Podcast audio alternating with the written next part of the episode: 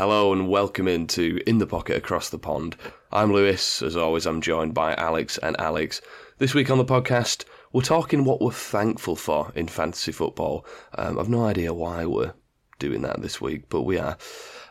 We're also taking a dip back into the jacuzzi of concern, specifically AFC North edition, though. A lot of big injuries in that division, so we're going to talk the collateral damage of that. And Alex Sharples is going to talk us through a couple of trades, one really fur trade and one not so fur. Pretty stupid trade, and he's going to talk you through them, why one of them is unfair, why one of them is fair.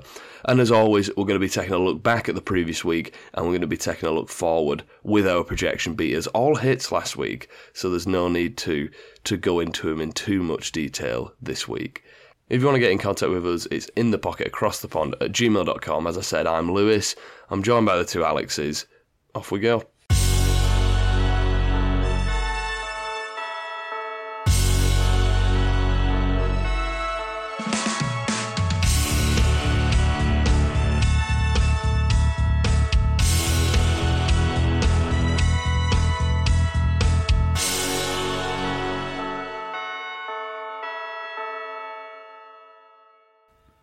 I believe Alex Sharples has prepared a not impromptu at all rendition of Enrique Iglesias'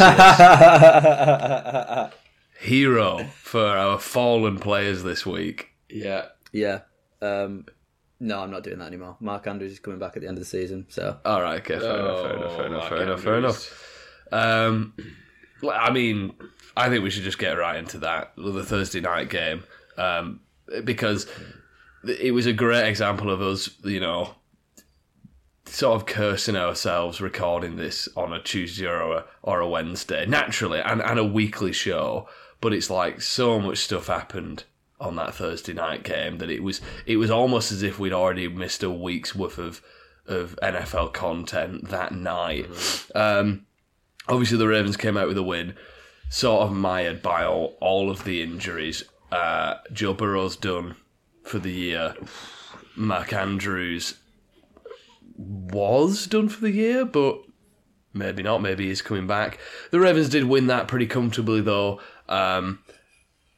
which was obviously overshadowed by the injuries. But can we talk about the Ravens for a minute? Are these guys legitimate Super Bowl contenders, Al?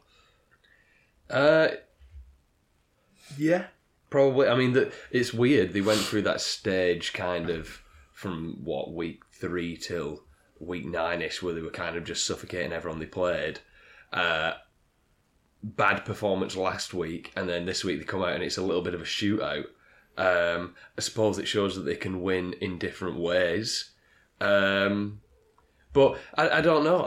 My confidence is still hit a little bit from last week with the Ravens because we thought they'd got over that not putting teams away thing.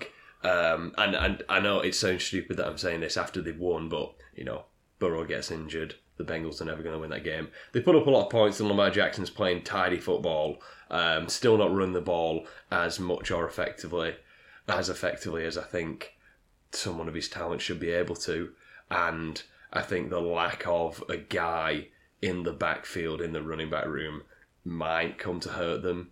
And the lack of a number one wide receiver. So I guess all this means I'm saying no, apparently, because I just don't think Odell Beckham is going to have 4 catches for 116 yards every week. I think Zay Flowers needs to step up, and he's not going to. Your best receiver, Mark Andrews, has just got injured. What a awful response to a 34-20 win from me, but I know. Yeah. And I mean, I asked that question because the Ravens are 8-3 now. One of, by the way, can I just say, I know Sharples loves to hate on the Cowboys, and he loves to tell us how many games the Cowboys have lost. Ravens, one of only 3 teams in the whole NFL with a better record than the Cowboys. Yeah. So there you go. Listen, absolutely grand. You ain't going to win anything. Do you agree with Al on the Ravens, Shabs? Because they do have, I believe, best record in the AFC. You know, currently the team to beat in that conference. What do you think? I just think when push comes to shove, they won't win the big games. So I don't think they're a true Super Bowl contender, which I think was your initial question. I think the Chiefs will beat them when it comes to it. I think the Dolphins are beaten when it comes to it. I think they'll finish top of the division. I think they'll have quite a high seed, but I'm still, and I know we've had Lamar injuries in the past, but I'm still yet to see a definitive win from this team when it really matters. And so until I see it, I'm not going to believe it, I think. Yeah, of course. Yeah. I love it how we liked before the season to say this idea that all the best teams were in the AFC, but you look at it and it's like the Bills don't look great at the minute. The Dolphins can't beat anyone with a winning record. The Chiefs are legit. Obviously they're legit, but they did just lose to the Eagles. Well, the Ravens look a bit shaky. The Browns, I think, do look like a great team, but I mean, are you buying the Jaguars or anyone in the AFC South? Whereas you flick over to the NFC, the Eagles are legit. Cowboys were saying are legit. San Francisco, Lions, Vikings are still a good team. Don't mention the NFC South. Yeah, true. Let's jump from the first game of the week right to the last game of the week then. The Chiefs-Eagles. Eagles taking the Chiefs down. I mean, to me, this game was completely dominated by the obvious lack of receivers for the Chiefs. They just can't get it really done. Like, as opposed to previous years where it was the Chiefs' defense turning up in big moments to help the offense out, it's flipped on its head now, and that offense is the more consistent sort of cog in that machine. But the offense isn't turning up when it matters like the defense did in previous years, because you've seen Mahomes not connecting with these guys. Kelce, multiple drop passes. MVS had what would have been, a walk-off game-winning touchdown, which you could argue was slightly overthrown. I know that's what Patrick Mahomes said, because Patrick Mahomes is a good leader and isn't throwing his team under the bus.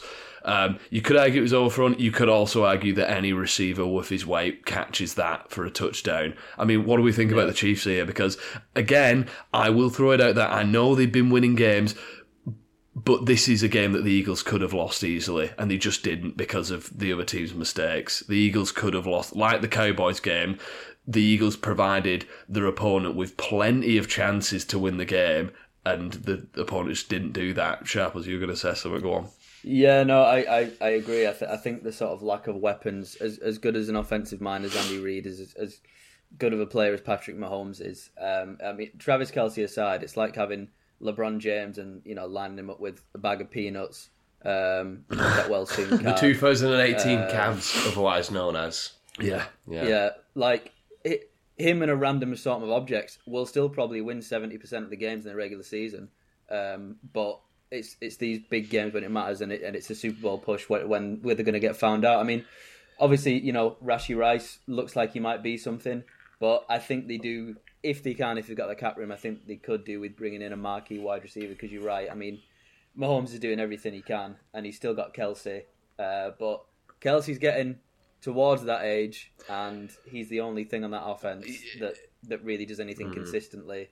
So I think it is time that we try and reel in a large fish if we can. And Al, I mean, a little bit on the Eagles, because I know you're pretty high on the Eagles. Oh, yeah. I mean, they just can't be... They're like just a points factory. They'll just churn out points. It's very rare. They'll score points, if not a touchdown, in 3 or 4 quarters of the game. So you've just got to try and keep up with them. Like, if you look at last night's game, 7-0 in the second quarter, 7 in the third, 7 in the fourth. They're just a bit of a machine that way, even when the passing offense isn't clicking. Jalen Hurts was really bad through the 14 of 22. That win last night, I think, is all on my guy, DeAndre Swift. They ran him into the ground. He had a few nice receptions. Devonta Smith, is that his best game of the year? 6 for 99 so far. It probably will be, Passing game wasn't there. However, they just keep churning these wins out. And we're saying, like we're saying about the Ravens or the Dolphins or the Jaguars, these teams that they've got really good records, but we're like, but we've not been impressed. You've not been impressed by some of these Eagles victories, but were you ever in doubt that they would win any of them?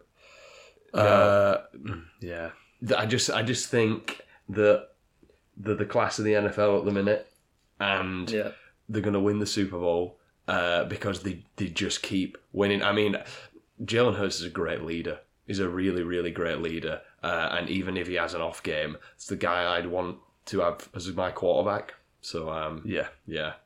I think it's as well, just not only Jalen Hurts, but the man who's snapping him the ball every snap, Jason Kelce. I mean, there's a lot of talk about Travis at the minute, obviously, running around with that pop star. Jason Kelce got himself voted as the 6th sexiest man alive last week. I did see that. There's still hope for you, Sharples. Yeah. Women love a bear. Yeah.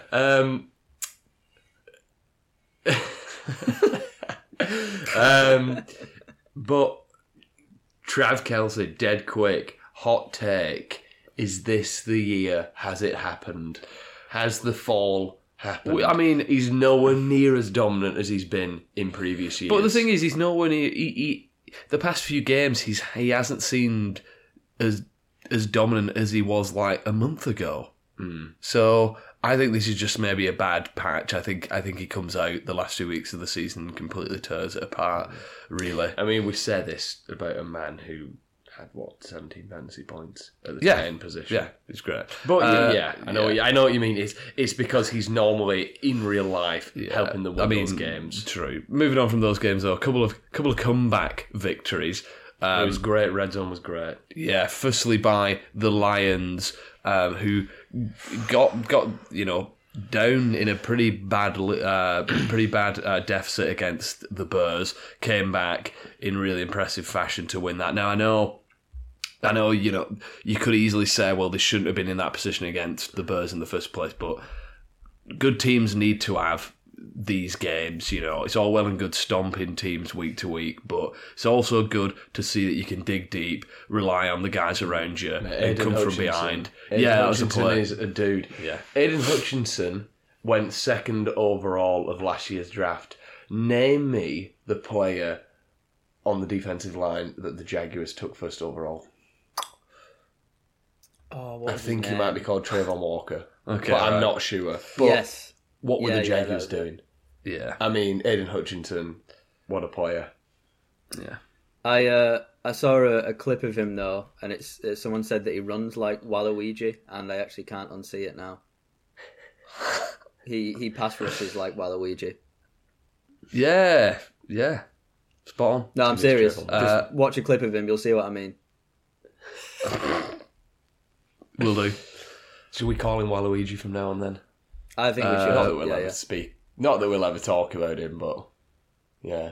I know. I'm trying to think of a way to insert that into his name. There isn't a really. There isn't a seamless way to do it on the fly. Wading Ouija Hutchin. No, mate. Cut that. That is getting cut or not? But Alia, what do you think about these lines? Yeah. Nearly knocked something over in this room. That's how much I think. I'm just ready to throw things through a window like I'm a Lions player. And Dan Campbell's just got me heated. Yeah, they look great. They look together. It's a win, like you alluded to, Lou, that I think they needed. We needed to see that they could come from behind, face a bit of adversity, and win. Amon-Ra St. Brown looks great. Montgomery looks great. Gibbs looks great. Jared Goff, he's playing... I thought this when I watched him the other day, and there's some quarterbacks in the league who, they're playing really well. And I feel weird using this word for Jared Goff, but they're a great player, so that when they throw an interception or three in a game, you think to yourself, well, this is just one of those games, and he's still going to sling it, and they're still probably going to win. Whereas in previous years, that'd be like a Zach Wilson throwing three interceptions. That'd be like, you've got to get Jared Goff out of there. He's not the answer.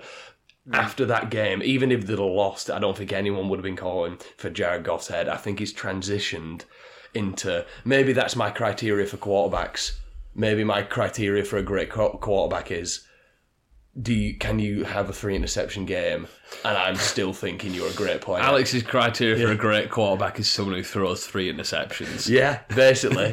My criteria for a great quarterback is, can you throw 3 interceptions yet no one questions how good you are? No. And do you get what I mean? That Goff seems to have transitioned to that next level. I think he's playing really great. Yeah, okay, yeah. And Sharps, I want to get your opinions on the other comeback win, which was, of course, the Denver Broncos. The steaming hot Denver Broncos coming from behind to win against the Vikings. What do you reckon about that, Sharples? It's really hard to say, because what if they won? Is it 4 on the bounce they've won now? So it's getting really hard just to sweep it under the rug. I still don't think any of them have been particularly pretty. They've all been quite close from what I remember. Obviously, they only won by a point last night, but fair play, they keep on winning. I mean, with the way that the Chargers have crumbled, and although the Raiders have looked a little bit better since the new coach, they might sneak into a playoff berth the way that their division's going. So you've got to say fair play, but I just don't know where it's coming, because I don't know about you two, but I just find it hard to get excited about anything on that offense, really. Obviously, Wilson's past his best.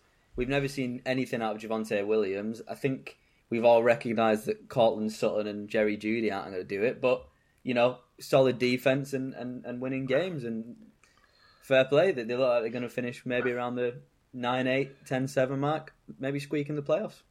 They're in the playoff. They are in the playoff, and I will say Javonte Williams did have a couple of nice games previous to this. This game wasn't a great one, and Cortland Sutton is as much as he is a meme on this show, he is a solid NFL wide receiver, and he made some clutch catches in that final drive. You know, the touchdown grab. There was one before that where he's like, you know, toe tapping it down the sideline. Some really good grabs there. I don't know. You know, I'll talk about him in a little minute. The Broncos, but yeah, I thought it was a good win. Al, what do you think about these Broncos? Let's ride. No, I mean, you know, Russell Wilson. He's playing clean football. He's still on to throw in the 30s touchdowns and lower than 10 interceptions. Slinging it for 250 yards as well. It was never going to snap and just be what it was supposed to be at the start of last year when Russell Wilson went there. And maybe it's taking so long that, as Sharples just said, Wilson's not going to be the player that he used to be by the time things get right. But I think Cortland Sutton's a nice receiver, maybe not a wide receiver one in this league, with Jerry Jeudy. Certainly is not. So they could do with a piece there, a nice wide receiver in the draft next year, see what Javonte Williams develops into. But yeah, I think they could definitely make the playoffs. Absolutely, yeah. Elsewhere in the league, Cowboys, again, nice win against the Panthers, throwing it all over the place, defense dominating, putting up points. The Texans... they're competing well earlier than anyone thought they would be, I would say. Bit of a sloppy game from CJ Stroud, I will say. Second straight game with more turnovers than touchdowns, but I love that quote. How many interceptions did he have? He had 3. And he's still a great player. There we go. But I love that quote afterwards where he's like, yeah, well, Steph Curry doesn't stop shooting, so I'm going to keep letting it ride. Love that. You know, Peyton Manning had like double the amount of interceptions that he had touchdowns in his first year or something like that, you know. Keep letting it ride. And another offensive masterclass by the 49ers as well. The back rolling.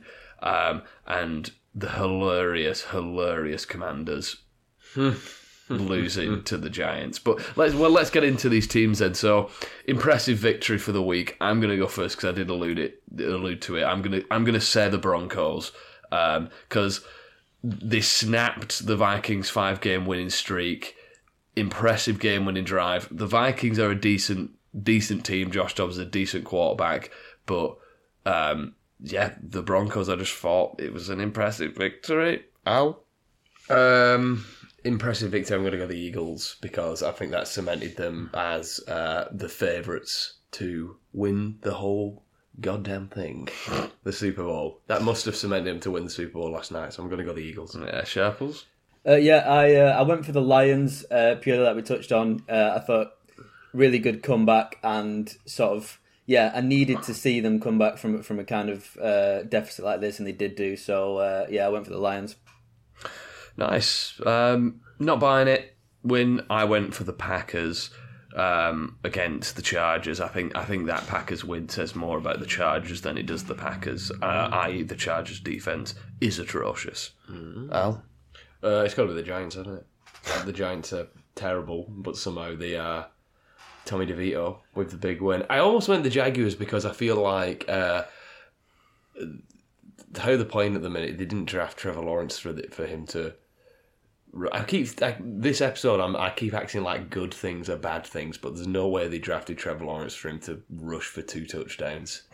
You know what I mean? It feels weird. I remember watching them in London earlier this year and thinking, it feels weird how much he rushes the ball. Yeah. How much that's like, he kind of gets to like his first read, it's not there and he runs. Mm. It feels off. I'll go the Giants though. Sharples? In less words, Giants, because they stink. Nice. Worst team. I resisted the urge genuinely a lot this week to put the Commanders, but it's because I thought if I put the Commanders as the worst team, that is a disservice to the Giants' defense and the Commanders' defense, because both defenses were really good this week, I will say. Both had plenty of takeaways, loads of sacks as well. I think it was Commanders' defense had 9 sacks, 4 sacks for the Giants as well. Like, both really good, so I feel like it would be a disservice.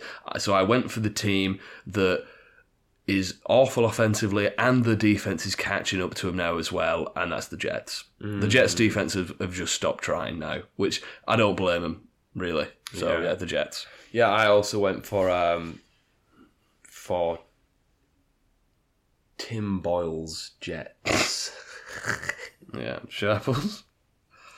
I went for the Cardinals. It just feels like they want the season to be done already. It's like the time that we turned up to Saturday football after someone's Halloween party. It was raining. We were 13-0 down at half time. I still had green hair dye in my hair. The ref came up to us and said, "Do you want to just go home, lads?" We did. We said, yeah, and I got a pasty on the way back from Greenhouses. That's what the Cardinals want to do. Greenhouses regional reference there, because I believe loads of different regions have their own version of like a Greenhouses, like Galloway's in Wigan. Greenhouses is sort of more a Bolton thing. Yeah. I know like Cheshire have like Chatworths or something. Yeah. Do you know any more? Sharples, any more pie shops? I mean, regional. Well, I would say for any someone who's not familiar with these regional pie shops, it's comparable to Greg's. Greg's probably was that regional one in the northeast. In the northeast, and then it exploded, and then it went absolutely nuclear. Yeah, there's other ones. There is other ones though. Right in. Let us know your regional pie shop. And they do. Did they do a Wigan kebab? Yeah. Heading to the booth. It's Brandon Staley. That's that section done because he is fired. No, it's not. Who is it? It's Ryan Tannehill's teammate. Because the Titans clearly retired Derrick Henry mid-season. Didn't they? Yeah, of course. I just see this retired man there, and I'm just picking him for a job. I'm not doing the job. The Titans have already done it. They've already retired the man. Yeah, true. Derrick Henry, 10 carries, 38 yards. Wow. It's meant to be Yeti season as well. Right, we'll make a deal now because he wasn't as bad for the first couple of months of the season as I thought he was. He just wasn't amazing Derrick Henry anymore. He's been that awful for 2 weeks now. If he's terrible this next week, we need a chat next episode's pod about Derrick Henry and about is this it? Yeah. To quote Julian Casablancas, yeah. Is this it? Let's get into some of the best plays from this past week, though. Funnily enough, a bit of a correlation with our players that we had an intervention with last week. They heard us. They did hear us. Mm-hmm. You were losing your mind over Calvin Ridley. Yes, because there was no world where I was ever going to start Calvin Ridley last week because he'd been absolute garbage. So it's like he's going off for 2 touchdowns and however many yards and getting peppered with tags. It's like, this is no good for anyone, mate. Because I know on the podcast I probably said, never play him again. Yeah, well, so, you obviously didn't CC Pollard into the email when you emailed Lawrence and Ridley the podcast episode last week. Pollard didn't get the memo. He was all right, though, wasn't he? Yeah. Anyway, top 5 of the position, quarterback, Trevor Lawrence. Hey. Brock Purdy, Justin Herbert, another nice game. Lamar Jackson, Tommy DeVito.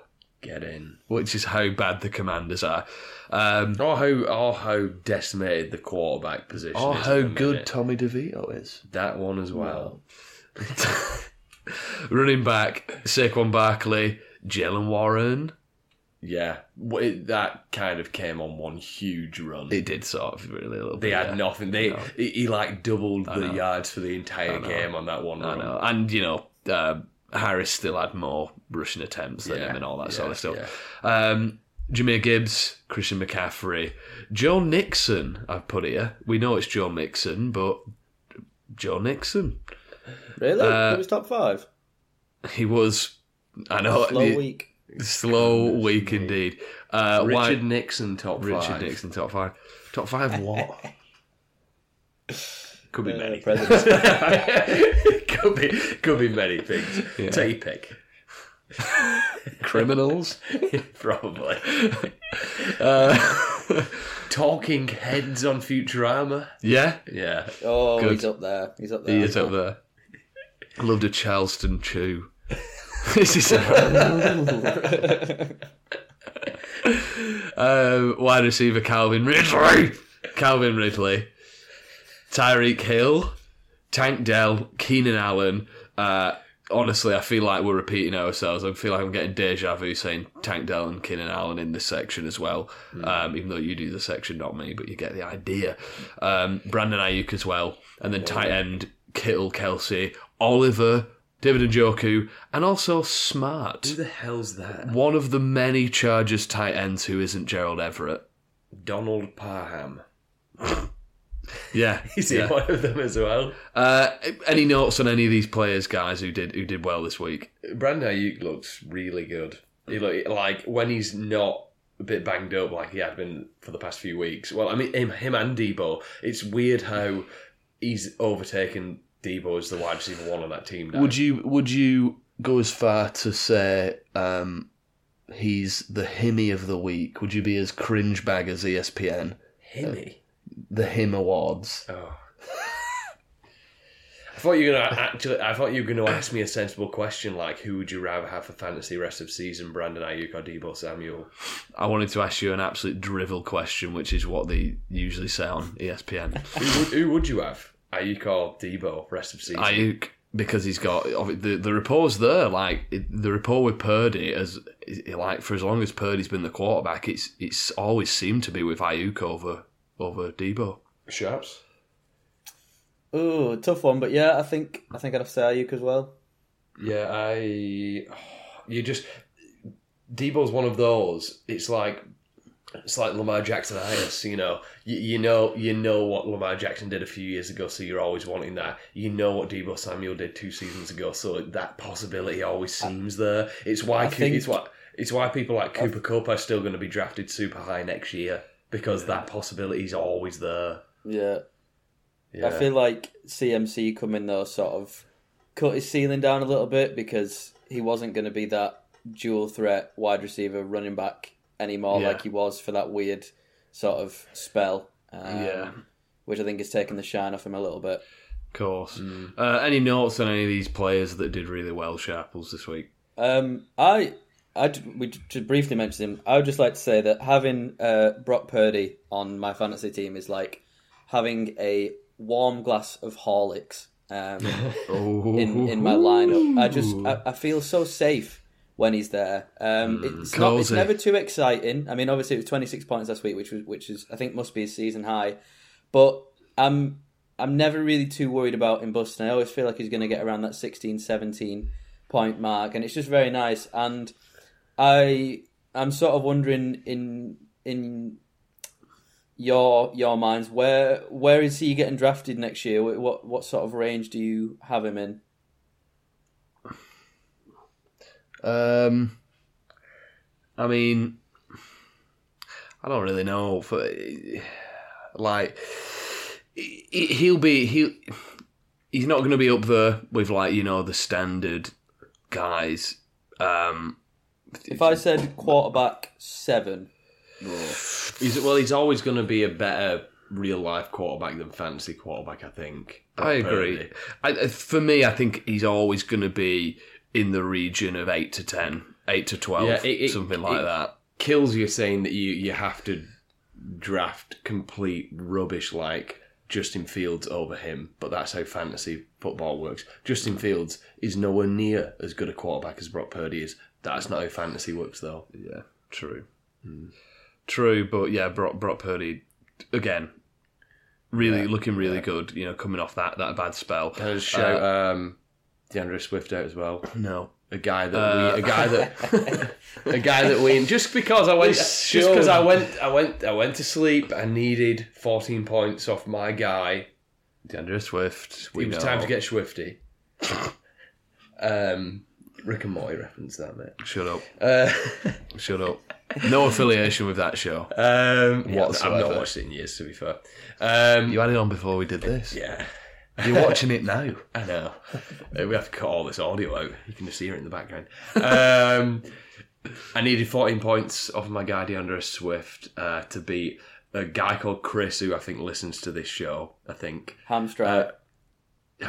Chris Hamstry. I think he might listen to this show, and just for when he's listening to this at some point this week or next week, I just want to say ha ha ha ha. It's what is incredibly funny about this story is it's incredibly selective, because you use one example of having DeAndre Swift in a league where you won.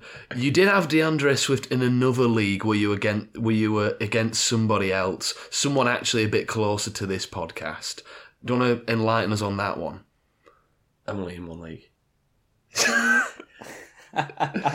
Okay. The listeners can infer, I think, what I'm saying. I lost to Sharples, yeah. Me! Yes, you did. Yeah, do you know when you've got one of those leagues where you just try stuff out? You just try stuff out. You'll put you'll try winning for once. I put Joe Flacco in just in case he's playing was faster Cleveland. Right, moving on. I just want to say, Barkley looked mint. Like he is that offense, and that worked. Cool. And also, did you see that Tank Dell touchdown catch? Oh my goodness! Yes, very nice. Yes. Kyler nearly threw a similar one. Yeah. But yeah. Let's move on to the players who were not good though. Ja'Marr Chase, obviously. Ooh. Some of that is to do with Joe Burrow. Austin Eckler. There were some pretty memey clips going around of Austin Eckler looking like an absolute tank. Not in a good way. I do not mean in a good way. Do you mean James Harden in the light blue uniform? I mean James Harden light blue uniform. I mean tank, not in the sense of he's running through guys. Tank in the sense of he looked unbelievably slow. I thought you meant that he looked like... No. He looked quite slow. Stephon Diggs, the brother of the squeaky wheel. No, the wheel's squeaky brother. Something like that. Pardon? Yeah, Stephon Diggs had a bad game, which also came after his brother was calling out his quarterback. Garrett Wilson and AJ Brown also had weeks to forget, really. I'd just like to thank AJ Brown, because I was against him this week and I had a good 30 point cushion, but you never know with AJ Brown, because obviously he scored big points So for him to just pop up with 1.6 was just terrific. Absolutely, yeah. Now, that's a shocking one because AJ Brown's been on a complete tear. Yes. I'm just watching this Austin Eckler run now. Clip, go on. Describe it to us. So he's got the ball out of the backfield, just nervous handed it to him. He's broken out left and he's... It looks a bit like it's a halftime show and they've done like a pump return for $1 million and someone's 50-year-old dad's just having a go of it. That's what it looks like a little bit. That's not good. No. Oh, God. Matt, when was this? It's first quarter as well. It's in the first quarter. He should have a lot of juice left as well. Speaking of running backs though, yeah. Josh Jacobs also with a week to forget. Travis Etienne, surprisingly, considering the Jags put up so many points. Trevor Lawrence was stealing all his touchdowns. We spoke about Derrick Henry as well. All these guys, I mean, is any of these going to stick? I mean, I've not always spoke about Derrick Henry and any of the rest of them. I mean, I'm obviously worried about Garrett Wilson. We'll just see about the quarterback change. But what do you think, Al? Well, I'm worried about Ja'Marr Chase. Mm-hmm. I think we'll get into that. I think if Ja'Marr Chase is banged up, there's a possibility of them kind of shutting him down in a couple of weeks. Do not say that. Sorry, I know I put that into the universe now, but don't. But right, let's move on to swiftly on and swiftly through our projection beaters out because it was a week to forget for us as well. April Fools. It was a shocker. It was a real shocker. It got to about 9 o'clock on Sunday and I thought to myself, wow, I've not thought much about our projection beaters. Let me just see how they've got on. Wish I hadn't have looked. Kyler was alright though. He had a nice game. It wasn't quite a hit because of the large projection that he had. Achan got injured, so that's nothing. Mm-hmm. Christian Kirk, it was a passable game, but it was a miss, and Musgrave had a passable game. So Lewis didn't have a terrible week. I had Russ, 14 points. Let's ride. It was fine. Aaron Jones got injured. Looked really bad. Luke, you're going to get into that later. Yeah, it wasn't as bad as it looked. It looked like there was 5 people bending his leg the wrong way. Hollywood Brown and Tyler Higbee were complete whiffs from me. I apologise. Maybe we should adjust our expectations on this Cardinals offence, as Sharples alluded to about 5-10 minutes ago. I was sure that Hollywood and Kyler would connect in this game, and they just didn't. And Higbee was a bit of a shot in the dark, but the Rams did win that game. Josh Dobbs, 16.9 points. I think he plays cleaner football than that moving forward, and you can definitely start him for fantasy. Singletary was nice, though, for Sharples, 19.8 points. Shame Damien Pierce is probably going to come back soon. But then Cooper and Komet again. Just not a great time for our wide receivers last week. Not a great time at all. You'd think it would be the running backs that we missed on, considering President Nixon was there. Number 5 overall. President Nixon's head from Futurama. Yeah, you win some, you lose some, lads. And we lost every goddamn one. Swiftly on, though, to some lighter news. Bit of lighter news. Let's get into the injuries. God. Wow. So Joe Burrow, he's done for the year. Suffered a torn ligament in his right wrist in the loss. You could see it when it happened. He threw a touchdown on it, and you could see he was. I saw the video. I don't know about you two. I saw the video when he throws it in the catch for a touchdown, and he's like holding his hand. I thought it was like a celebration. Like he's like, oh wow, my hand's on fire. He's on fire, yeah. And I was like, cool.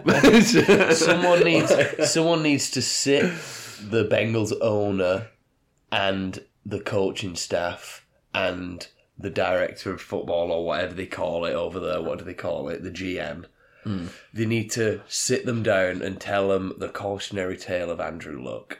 Yeah. Because with the injuries that Burrow's had this far into his career, which isn't very far, he's going to be retired in 5 years.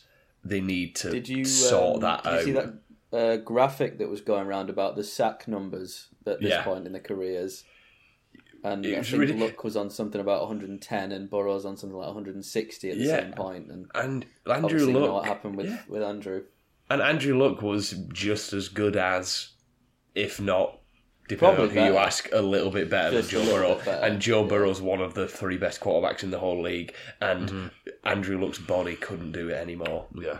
And he was a thicker guy than Joe Burrow. Joe Burrow's a really big guy. With two C's. Yeah, exactly. Yeah.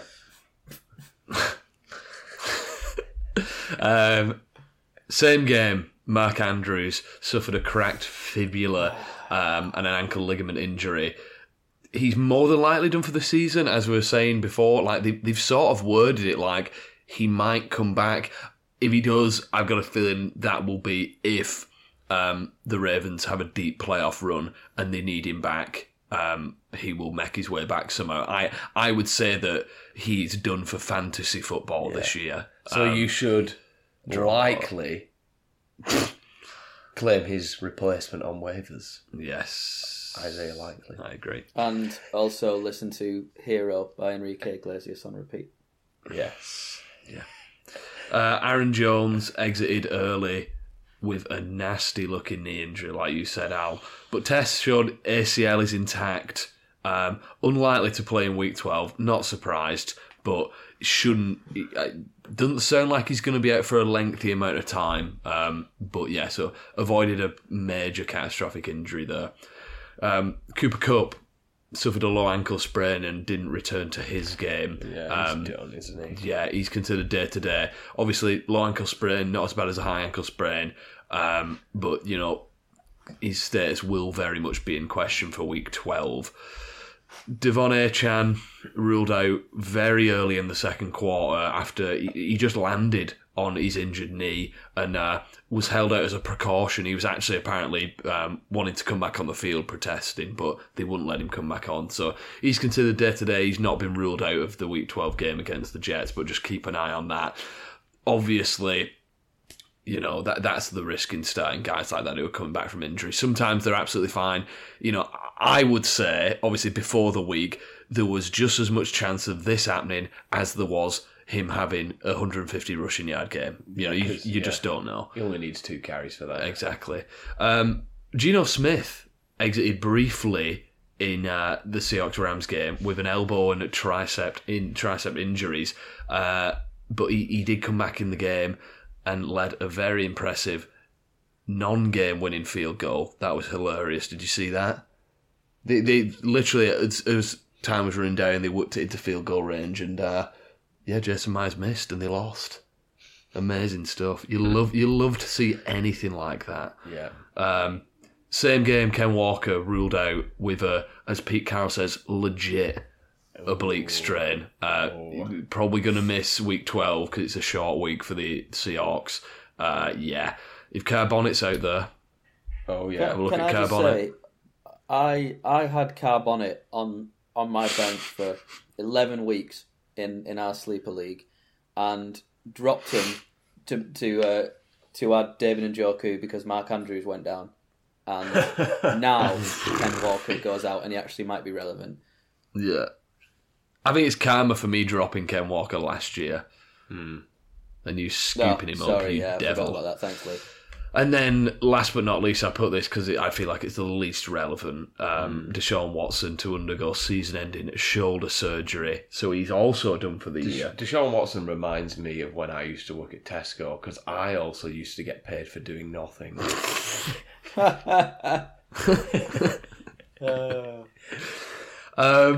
Before we get into some of the news, though, I want to throw it back to a segment from last year, which I wasn't actually present for.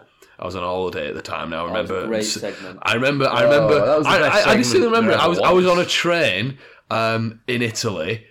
I was on a train in Italy between Venice and Milan. Right. God. And I tuned into the podcast.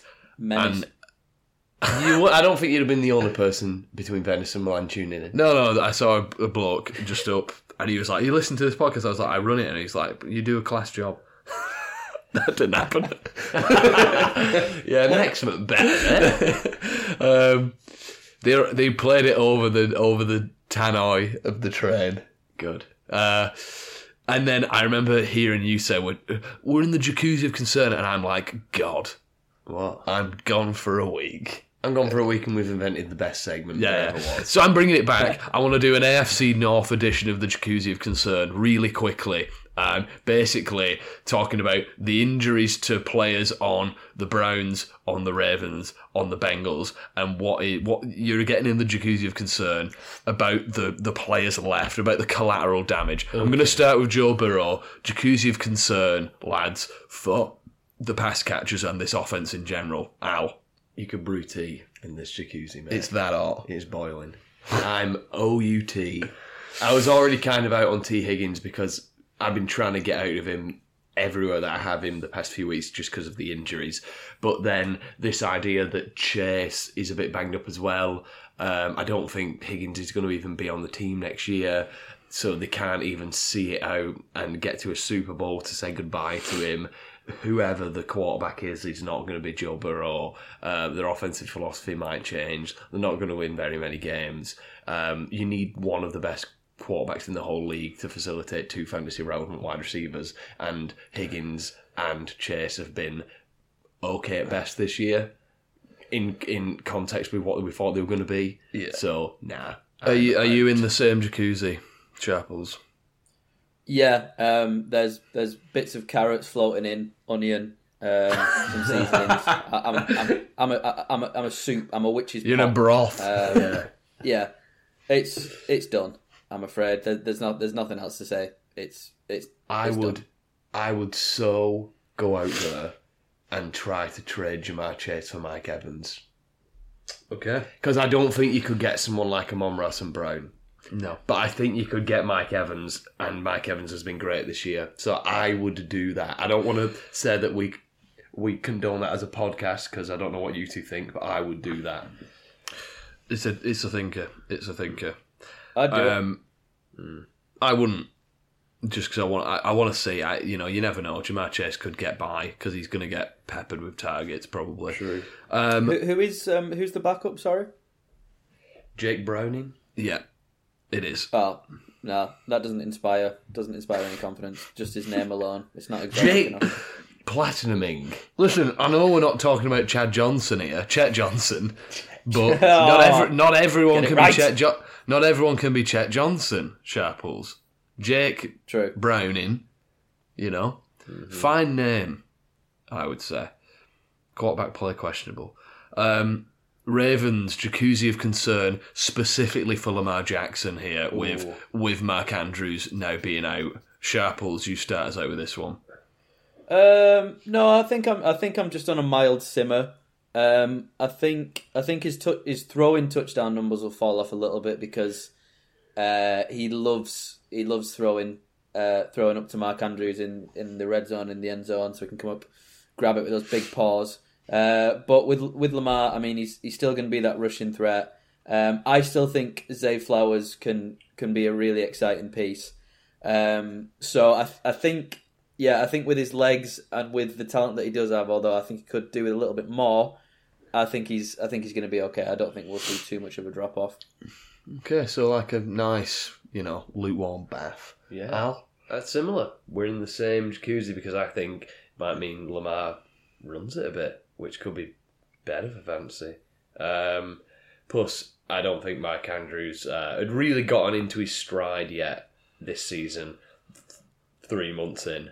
Of course. But yeah. And finally, the Browns. I'm talking specifically the pass catchers here, not just the offense, but Amari Cooper mainly as well. Deshaun Watson now being out. What's the jacuzzi looking like for Amari Cooper? Al? It's pretty hot. It's not as hot as it was with the Bengals wide receivers, but I'm pretty uncomfortable. I don't want to sit in here for very long. The quarterback, Dorian Thompson-Robinson. Oh, if Dorian Thompson-Robinson was throwing it to Donovan Peoples-Jones, we would be in for a treat. Wow, that would... Oh, why DTR, DPJ. Donny Peeps J. Yeah, I mean, Dorian Thompson-Robinson, out of UCLA, not a super high prospect, clearly got some talent, mainly with his legs. looks a little bit overmatched. Maybe they put 90-year-old Joe Flacco in there and he throws it to Amari Cooper and only Amari Cooper. But yeah, bit concerned on this one, especially since Cooper's looked really good this year. Sharples? Yeah, I think it's a tough one, really. I think probably less concerned just because, I mean, with someone like Ja'Marr Chase, when he really goes off, you know, like when he got the 45 points in one game against me, you know, two of those were like 60-yard touchdowns, whereas Cooper doesn't really do that. And so the fact that he's gone from the fact that he's got a downgrade at quarterback, that's not really going to stop him from, you know, doing his usual 6 receptions for 80 yards. So I think considering where you drafted Cooper, you're probably not too far off that. Whereas if we go back to, you know, me being in the soup with Chase, that guy was probably a, you know, 2nd or 3rd overall pick, and now he's you know, we're talking about trading him for someone like Mike Evans, who again, great player, but don't know where he was drafted. 6th round, wasn't it? So it's just levels to it, I think. Of course, yeah, and I mean, all valid points. I just couldn't get the thought out of my head that we've been robbed of the Donny Peeps chair and Dory Toma combination. Yeah. But moving on to a bit of news, Zach Wilson. Zach is not well, son, because he's been benched for Tim Boyle. Oh, yeah. And as you alluded to, how the Browns are signing Joe Flacco. Is that that character from Brooklyn Nine-Nine? Ooh, Tim Boyle? Yeah. I think his name's Charles in Brooklyn Nine-Nine. Charles Boyle. Browns signing Joe Flacco as well, so he potentially will be the star in the next few weeks. And then the Patriots this coming week are going to play a different quarterback on every drive by the sounds of it. Sharples, you had a little bit on trades you wanted to talk about. Yes, I did. So I got 2 very different trade offers this week, and it just highlighted to me, you know, what is a good trade and what is a bad trade, and just sort of what to look for. So first of all, I'll reel off the good trade, which was sent to us by our very own dearly beloved Alex Brindle. So this was in our sleeper league. I have Mark Andrews. Mark Andrews had gone down with the injury. At this time, we thought season ending. So I was in need of a tight end, didn't have a backup. Alex offered me George Kittle for Mike Evans. I had a quick look at Alex's roster. He had Dalton Kincaid nestled on the bench. And so I thought it was just a really good example of a trade that benefits both parties. So Al had obviously realised he had a bit of a logjam at tight end. That was a place that he could probably move on from, get some value back. He identified a need that I had, in that I just lost a premier tight end. I needed a new one.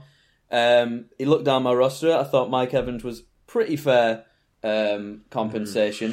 To be fair, I've not got a great team in that one, so it's either a really good wide receiver or a not very good one. And I just thought it was a good example of not just thinking, oh, I want a player, I'm going to get him.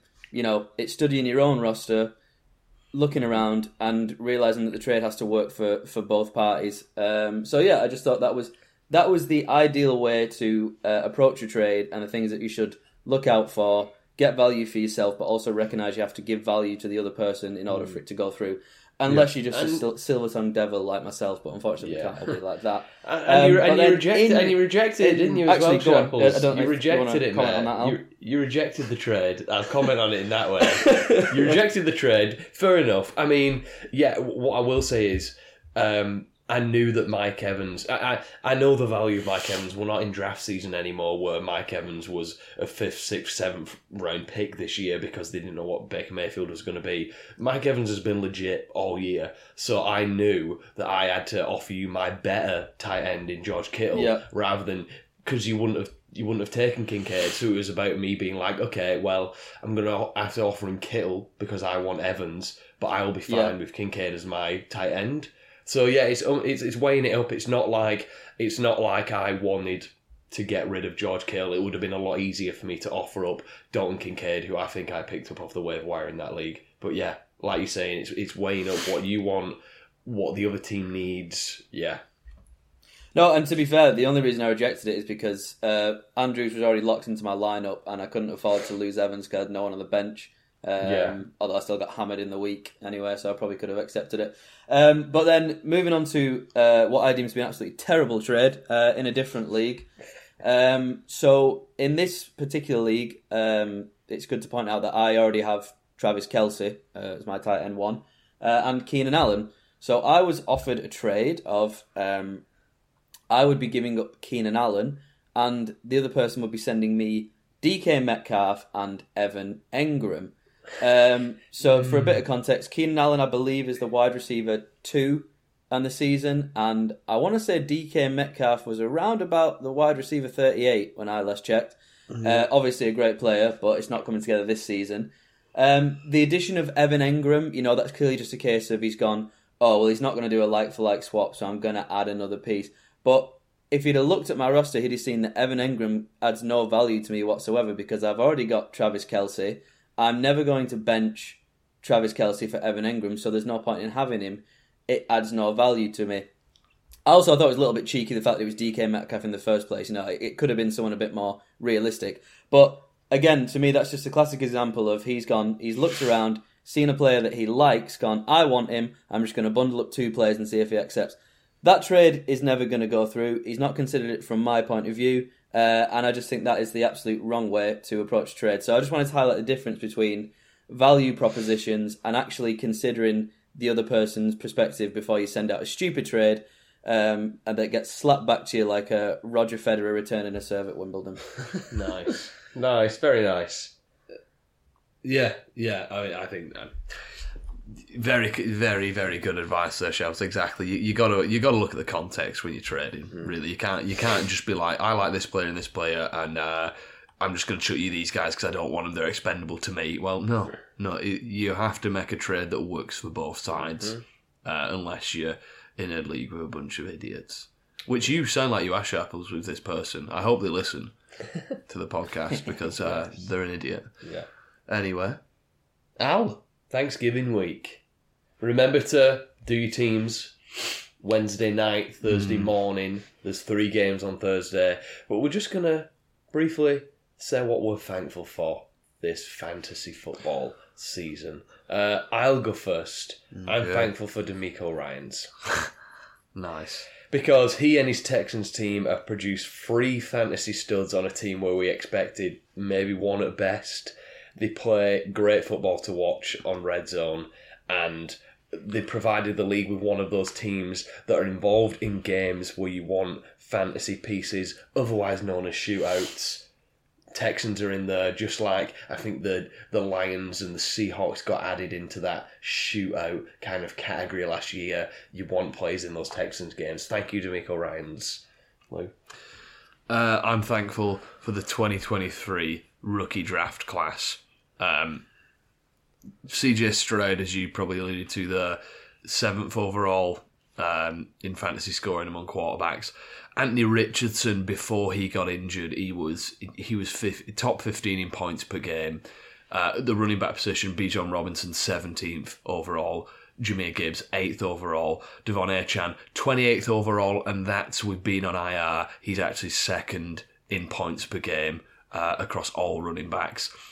5 rookie wide receivers in the top 36. Nakua 9th, Addison 13th, Dell 16th, just to name the big guns, and 2 top 8 tight ends, Laporta 5th and Kincaid 8th.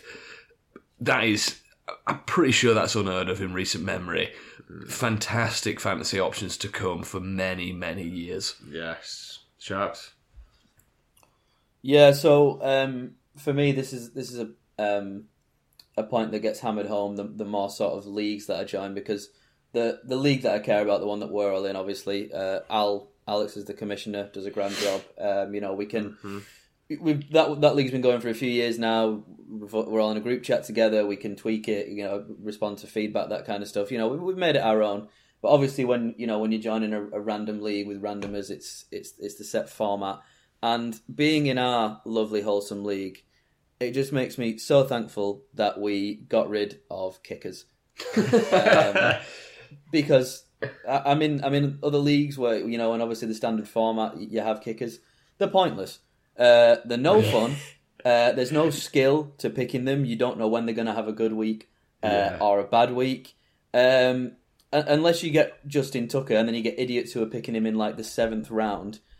There's just no point. And it's incredibly annoying, and I hate them. So I'm thankful that we scrap kickers, and I would I would recommend to anyone that's listening that's currently dealing with the nightmare that is kickers, next year if you're in a league that you can have an influence on, get rid of them because you will you'll love it. Swap him for a flex player, so much better.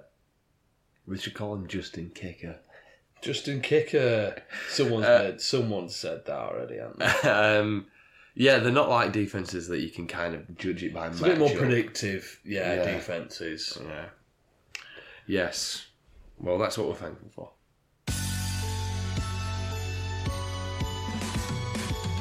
Moving on. Looking ahead, week 12. Week 12. Looking at those fantasy pieces that are in your lineups. No teams on bye this week. Love that. Yeah. We'll start it as we always do. Forget about it. The forget about it section. Guys that are locked into your lineup that we're not going to chat about, but don't be an idiot. Keep them in there. Quarterback, Allen, Lamar, Mahomes, Prescott, and Herbert. Forget about it. Running back, McCaffrey, that Tank Eckler. Etienne, Kamara, Barkley, Jacobs, Johnny T, Brian Robinson Jr., and Jahmyr Gibbs. Forget about it. Wish we had a nickname for one of those players.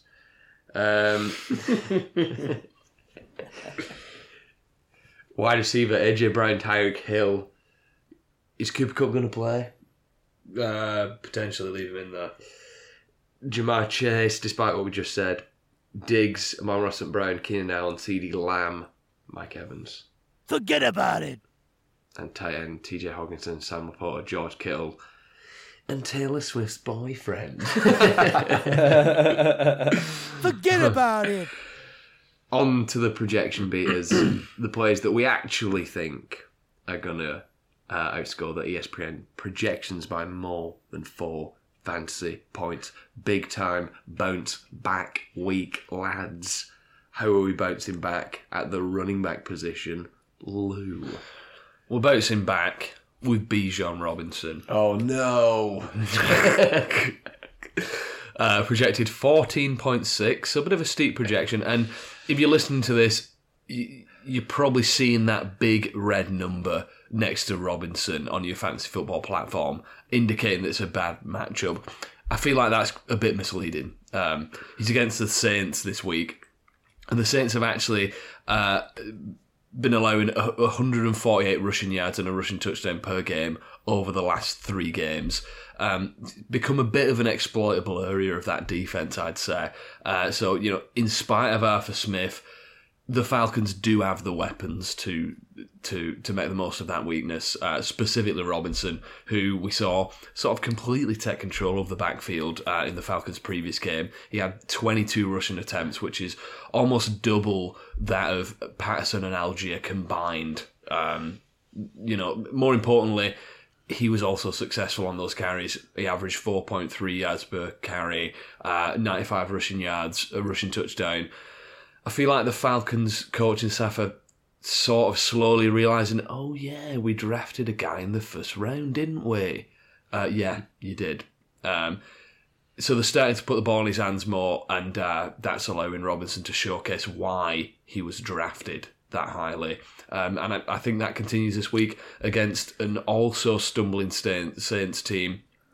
Bit of a winner takes all game in the NFC South as well. I think Robinson has a good game.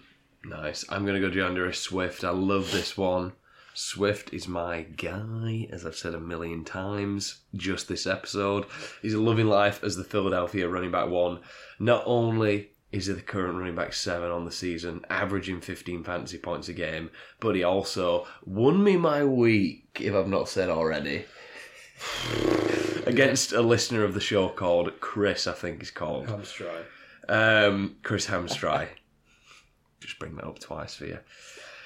He's gone over 100 scrimmage yards 4 times this year already, including this past week against the Chiefs. And he gets a 15.6 point projection this week against Buffalo. I think people are starting to cotton on to the fact that Buffalo are not great defending the run. Give up a huge 36-point game earlier in the season to Travis Etienne, and over the past weeks they've given up a combined 40 fantasy points to Javonte Williams and Breece Hall. So with Swift's talent and the Eagles' relentless running game, Swift is a bit of a smash play this week against the Buffalo Bills. Sharples?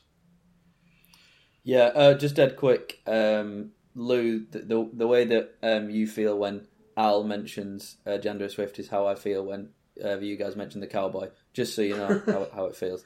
Cowboy? Did I say Cowboy? Yeah, Cowboys. Who is he? All the Cowboys. Clint Eastwood. We never talk about Clint Eastwood.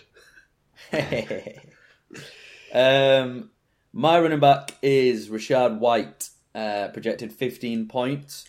I was very shocked to see this because he's on my roster, but he's snuck his way up through the back door to be the running back 6 on the year so far, which I think is absolutely mental. Going up against Indiana, who are currently giving up the 4th most points to fantasy running backs. I think it should be a relatively even game, which generally is a favourable game script for running backs. But the thing that Rashad White's been showing over the past 4 or 5 games is that he's pretty game script proof. He's had games where he's had 20 carries, a couple of rushing touchdowns, so he's shown he can do that when the game calls for it. But there's been a couple of games where he's only had 9 carries, but in those games, he's had 7 targets in each. So when the run game's not working, he's being thrown to consistently. Good receiving threat, good rushing threat. Seems like he's doing it all. I think a projection of 15 is an absolute snip this week against the Colts. Nice. Let's go wide receiver, Lou. I'm going to go with Michael Pittman Jr., projected 15.1 points. I'm going with the higher projections, you know. I'm not messing around this week. I think these are guys I think are going to go absolutely off. So yeah, in games that Gardner Minshew's played, Pittman is averaging over 10 targets a game, which is a pretty eye-watering stat. In spite of that, though, Pittman, he's only surpassed 20 fantasy points once this year. He's been consistently solid, but not really a game breaker for you. Partly due to sort of low touchdown numbers, only caught 3 so far on the season, and relatively low yardage totals as well in relation to his receptions. But I feel like this matchup in particular is one that can rectify those shortcomings, as he's going up against the team you just spoke about, Sharples, a pretty reeling Buccaneers team who are giving up over 306 passing yards a game over the last month of the season. That they are ridiculous numbers. You have to target this secondary, basically. We know this Colts team is volatile. The matchups, they easily get out of hand. We've seen that, but that's also somewhat true for the Bucs. So we know Minshew, he's a gunslinger. Can be relied upon in when these matchups get sort of spicy and high scoring. So the matchups there, the quarterback's reliable enough. I think Pittman goes off this week. I'm calling it. Nice. And I'm gonna go Josh Downs, wide receiver for the Indianapolis Colts. Okay, this is a shootout between us two. Yeah, I'm calling my shot. I wanted to go 1v1 against you this week, Lou. Projected just the 10 points, so 5 points less than Pittman. Okay, that's safer than me. Go on. We know about the Tampa Bay defense because Lou's just told us. But from weeks 5 to 8, Downs was on a bit of a tear, averaging more than 16 fantasy points in that time frame. It was a real breakout. However, he got hurt in week 9, which kind of hampered him in week 10 as well. Fast forward now, week 12, off the bye week. He's healthy again. He's going to bounce back. This Colts, they're a rushing team, but also they're also just a great offense in general. No one has gone over 20 points more than the Colts in the whole NFL. And Tampa Bay good at stopping the run, not very good at stopping the pass. I think what we saw from Downs in that 3-week period before he got hurt is what we're going to see again now he's healthy. So I'm going Josh Downs. Interesting. Sharps? I've gone for wide receiver for the Houston Texans. Austin Eckler, Tank Dell, projected 15 points, which I think is very measly considering that considering his past three games, 30 points, 19 points, and 29. Very beatable. And in the same way that great detectives follow the noses, I follow the targets. And this man's had 35 targets over his last three games. Oh, absolutely wow. Insane. Obviously, it helps that he's had four touchdowns in those last three as well. But, I mean, with that kind of volume he's getting, even if he doesn't score a touchdown, he's still odds on to beat the projection of 15. So I just think it's one of those weirdly low targets that I've got to attack. Jaguars, no slouch on defense, but obviously not great. Could be a mini shootout because we've got two good offenses there when they're both clicking. So I think this could be a smash play for Mr. Dell. Nice. Tight end Lou. I'm going to go Evan Engram, projected 11.6. Seen over 7 targets and 5 receptions a game on the season, along with 10.5 fantasy points per game. You know, reliable, consistent. You know, that's everything, you know, you can say about Evan Engram. He's a really good tight end. Only place he's faltered this year, similar to Michael Pittman, is touchdowns. But if there's any week to change that, it's this week, facing the Texans, who are giving up league-high numbers in receptions and fantasy points to tight ends. So Engram should have plenty of opportunities for fantasy success this week. I'm going Isaiah Likely. Let's go. No, Mark Andrews. I think he's a super talented tight end. And hopefully he's the tight end one for this team now. A team in the Ravens that has targets to be grabbed by someone. Someone needs to take control of this receiving core, basically. Zay Flowers hasn't done it so far. I don't think Odell's going to do it consistently. So, there's definitely targets and fantasy points to be had here. I think the 8.4 projection for Likely, if he has a good game this week and establishes himself, is going to be the lowest it will be for the rest of the season. So I'm jumping on it while I can in an amazing matchup against the Chargers. Sharps? Yeah, actually, a bit embarrassing this one. I had totally forgot that Lou had picked Evan Engram, and I also had him down. So I am pivoting on the fly, scrolling down the tight end list, and there's only one man that could slot in. Only one man that could slot in last minute. The wild card, the wildcat himself. Taysom Hill, projected 9.7 points. Ooh, that's a big projection for him. It's a big projection. I mean, we know he busted for me last week, but the game script went against him. I think this Atlanta match might be a bit more what we're looking for. They're giving up a lot of points to tight ends at a glance, and you know he's gorgeous. He's got a great smile. Yeah, Taysom Hill. Can I just ask you to read out your Engram notes just to compare? Who? Okay. Quarterback? No one wants to hear 2 notes on Evan Engram. Very true. Quarterback. I'm going to go Trevor Lawrence at quarterback then. Just to change the subject entirely. Yes. I'm going to go with Evan Engram's quarterback, Trevor Lawrence. Have you got him, Sharples? No, I don't. Cool. Projected 17.1. Coming off the best game of the year, his best game of the year by far this past week. 2 passing touchdowns, 2 rushing touchdowns for Trevor Lawrence. He was completely in control of that team and the offense. Back on track with Calvin Ridley. Great performance overall by Lawrence, really. Somewhat to the detriment of, you know, some of the other players, Travis Etienne, for example. But I am hoping that momentum for Lawrence carries over to this week in what is the joint highest over-under of the week versus the Texans at 48.5. With the Jags, they're only favoured by 1.5, so plenty of points to go around in this one, we hope. Another one of those games, you know, we point them out every week. Games that you want pieces in. The Texans, they've been in a few barn burners recently. That reflects in the numbers. They've been giving up over 250 passing yards per game over the last 3 games.